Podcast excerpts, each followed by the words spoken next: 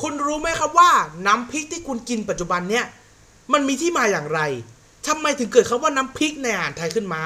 มันมีกี่ประเภทบ้างล่ะ มันเป็นยังไงบ้างล่ะ ไปหาคำตอบกันดีกว่าครับ กับรายการ Fact a Week น้ำพริกครับเป็นอาหารไทยประเภทเครื่องจิ้มชนิดหนึ่ง ส่วนใหญ่ใช้รับประทานคู่กับผัก ที่มีส่วนประกอบสำคัญคือพริก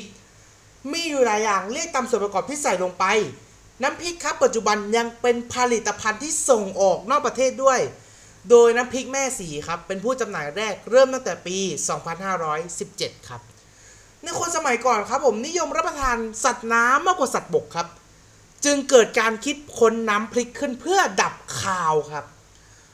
ถูกใช้เป็นส่วนประกอบของอาหารต่างๆ หรือใช้ในการรับประทานเป็นกับข้าวอย่างเงี้ยอะและยังได้รับความนิยมตั้งแต่อดีตจนถึงปัจจุบันครับ สำหรับน้ำพริกนั้นแบบที่ใช้เครื่องปรุงส่วนผสมนั้น เกิดขึ้นเพราะอาหารไทยจำพวกแกงจำเป็นที่ต้องมีส่วนประกอบหรือกรรมวิธี ในการทำที่ค่อนข้างจะซับซ้อนผู้ปรุงเนี่ยจึงคิดทำน้ำพริกขึ้น เพื่อรวบรวมส่วนผสมต่างๆ นั้นเข้าด้วยกัน เป็นการลดขั้นตอนการปรุงลง และยังสามารถทำเก็บไว้ได้แต่จำนวนมากด้วยครับ น้ำพริกครับมีความหลากหลายมาก เรามาฟังความหลากหลายของมันกันดีกว่าครับ ทางภาคใต้ครับเรียกน้ำพริกว่าน้ำชุบองค์ประกอบของหลักก็คือพริก หอมหอมวันนี้ในที่นี้หมายถึงหอมแดงนะครับ และกะปิครับ มีเอกลักษณ์ของมันคือไม่ได้ผสมน้ำมะนาวหรือน้ำตาลครับ จึงมีลักษณะแห้ง ถ้าผสมให้เข้ากันด้วยมือเรียกน้ำชุบหยำหรือน้ำชุบโจรแต่ถ้าตามให้เข้ากันเขาเรียกว่าน้ำชุบหยอกถ้าตำแล้วผัดให้สุกเขาเรียกว่าน้ำชุบผัดหรือน้ำชุบคั่ว หรือเคี่ยว น้ำชุบของภาคใต้นั้นนะครับ กินได้ผักหลายชนิดทั้งผักสดและผักลวก รู้ไหมครับทำไมเขาไม่ผสมน้ำมะนาว เนื่องจากชาวประมงในภาคใต้ครับ เมื่อออกเรือเป็นเวลานานแรมเดือน หามะนาวครับ มันหาได้ยากมาก จึงประกอบน้ำพริกโดยไม่ผสมน้ำมะนาว และเหตุที่เรียกว่าน้ำชุบคือ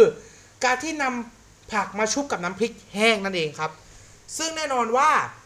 คุณยังไม่รู้ว่าน้ำชุบของภาคใต้สามารถกินกับขนมจีนได้เลยครับ ซึ่งส่วนใหญ่ที่นำมากินเนี่ยเขาเรียกว่าน้ำชุบหยำ ก็คือจะใส่องค์ประกอบหลักก็คือจะเป็นพริก หอม หอมในที่นี้หมายถึงหอมแดงที่ผมบอกไปกะปิและใส่น้ำนิดหน่อยครับ แล้วก็ยำลงไป ซึ่งแน่นอนว่าบางเจ้าก็ใส่น้ำมะนาวตามปกติเหมือนที่ทำน้ำพริกกะปิ น้ำชุบก็จะมีองค์ประกอบคล้ายน้ำพริกกะปิครับ แต่แค่ว่าใส่น้ำลงไปเยอะหน่อยนั่นเอง น้ำพริกทางภาคเหนือครับ เครื่องปรุงทุกอย่างครับต้องย่างหรือเผาให้สุกก่อน ปรุงรสด้วยเกลือเป็นหลัก อย่างที่คุณเห็นจะเป็นน้ำพริกอ่อง หรือจะเป็นน้ำพริกหนุ่ม น้ำพริกอ่องเนี่ยเขาจะเผาพริกแห้พริกเขาเรียกพริกหนุ่มครับพริกสีเขียว แล้วก็เผาเป็นพวกหัวหอมแดงแล้วก็กระเทียมครับ หรือจะเป็นเอ่อน้ำพริกอ่องที่เขาไปต้มจนเกือบสุกนั่นเอง เอ้ยจนสุกไปสิถ้าเกือบสุกมันก็ไม่ใช่น้ำพริกทางเหนือเนาะน้ำพริกอีสานครับมันมีความหลากหลายมาก แต่เราหยิบยกมาแค่ 3 อย่าง ซึ่งผมไม่แน่ใจว่ามีมากกว่านี้ไหมแต่มีแค่นี้นอน จะเป็นป่นครับ ป่นเป็นน้ำพริกที่ประกอบด้วยพริกแห้ง หอมแดง กระเทียมโขลกผสมกับปลาหรือเนื้อสัตว์ ใส่น้ำปลาร้าลักษณะค่อนข้างมันจะข้นนิดหนึ่งครับ เพื่อให้จิ้มผักได้นั่นเอง ต่อมาครับ อันนี้เป็นที่คนรู้จักดีคือแจ่วหรือที่เรารู้จักกันเรียกว่าน้ำจิ้มแจ่วแต่ความจริงแล้วมันเป็นน้ำพริกนะครับแจ่วเนี่ยเป็นน้ำพริกพื้นฐานของภาคอีสานเลย ส่วนผสมหลักของเขานั่นก็คือ น้ำปลาร้าผสมกับพริก แค่นั้นเลยครับเมื่อก่อน แต่ปัจจุบันครับจึงเพิ่มเครื่องปรุงอื่นอย่างเช่น หอมกระเทียม ผักชีฝรั่ง เอ้ย ผักชีลาว และใส่เป็นต้นหอมลงไปด้วย แต่ว่าไอประเภทที่ใส่ข่าตะไคร้ที่ผมยังไม่เคยเจอเลยนะ ซึ่งแน่นอนว่า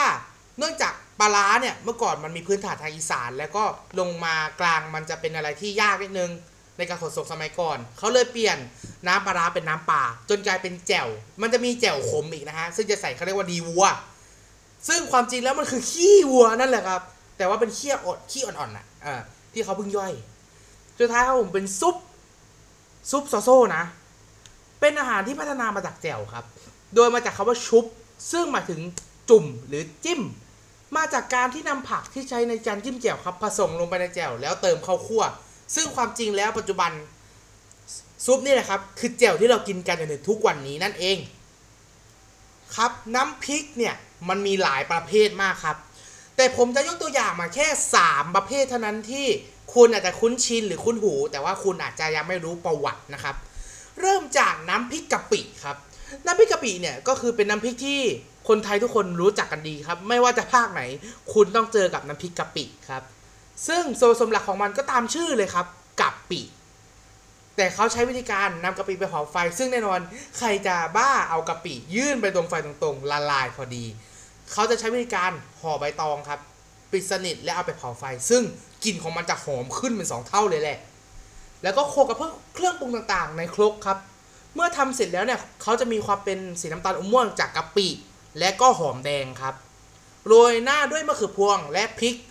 เป็นพริกหวานพริกใหญ่ๆอย่างเงี้ยแต่นิยมกินกับปลาทูหรือไข่ทอดชะอมครับ ซึ่งแน่นอนว่า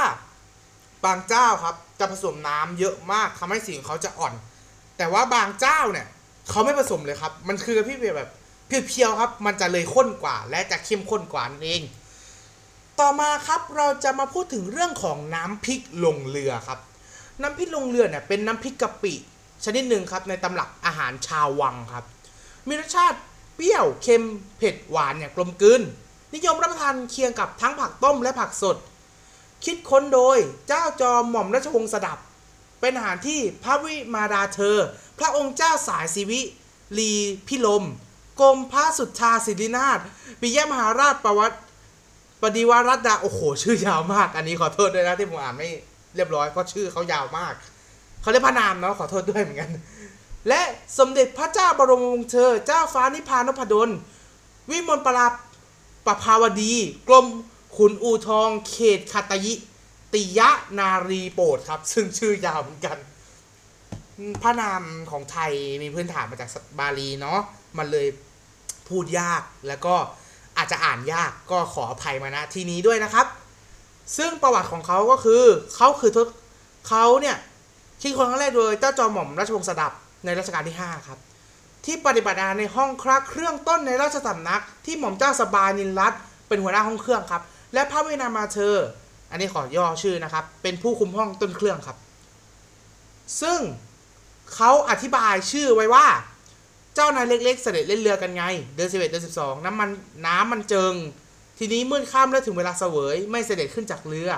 คุณจอสลัดเลยไปชวนเชียวมาเพคะ เสด็จเลิกเล่นเพคะ ขึ้นเสวยถึงเวลาเสวยแล้ว ประเดี๋ยวท่านป้าหรือพระวิดามาเธอกลิ้วเอาเพคะ พระวิดานาไงท่านป้า กลัวถูกกิ้วครับ คุณจอสลัดเรียกก็ไม่ขึ้นครับ ไม่ยอมขึ้นมาเสวย คุณจอสลัดก็ตัวสั่นเลย กลัวจะถูกกลิ้ว วิ่งขึ้นมาห้องเสวยที่มีโต๊ะใหญ่ พักเครื่องเวลาเครื่องเชิญเอาจากห้องเครื่องพักขวางครับ จนกว่าจะเลื่อนออกไปที่โต๊ะเสวย คุณจอสลัดเข้าไปเปิดประตู ฝาชามเครื่องมีอะไร วันนั้นก็มีน้ำพริกกะปิหมูหวาน ไข่เค็มปลาช่อนทอดฟูปลาทูปลาดุกย่างทอด กระเทียมดอง หมูพะโล้คุณจอมก็เทข้าวลงครับหยิบเครื่องทุกอย่างใส่ในจานมะเขือแตงควาลงลงใช้ช้อนส้อมเอาไปถ่ายถวายเจ้านายเล็ก ๆ ถ้าเสวยหมดทุกองค์ครับ แล้วบอกว่าอร่อยมากข้าวอันนี้เนี่ยอร่อยมาก ก็ข้าวคลุกน้ำพริกนั่นแหละ แต่เครื่องน้ำพริกมันเยอะ เจ้านายอยากเสวยอีก ก็บอกว่าอย่างนั้น กินน้ำพริกลงเรือก็เลยเรียกน้ำพริกลงเรือนั่นเอง ซึ่งส่วนผสมเขาก็จะมีเครื่องปรุงอะไรต่างๆเนาะคือก็เป็นการเทรวมกันนะฮะเหมือนอารมณ์กินข้าวก้นบาทแต่ว่าอันนี้จะเป็นในตำรับที่ชาววังขึ้นมาหน่อย เป็นการผสมรวมกันเนาะและสุดท้ายผมน้ำพริกหนุ่ม อันนี้ก็ทางเหนือครับ ซึ่งทำจากพริกที่เรียกว่าพริกหนุ่มที่ผมพูดไปเมื่อขั้นต้น แล้วก็เอาไปย่างไฟทุกอย่าง บางสูตรก็ใส่น้ำปลากับปือด้วย แต่ว่าบางสูตรก็ไม่ได้ใส่เนาะ เอาละครับ เราพูดถึงเรื่องน้ำพริกเป็นพอเหมาะพอควรแล้ว ก็สำหรับนี้ก็ขอบคุณข้อมูลจากวิกิพีเดียด้วยนะครับ เอาเป็นว่าพอแค่นี้ก่อนเนาะสัปดาห์หน้าผมจะหยิบอะไรมาเล่าอีกก็รอดูกันได้ครับ ผมทีชยนัน วันนี้ขอลาไปก่อน สวัสดีครับ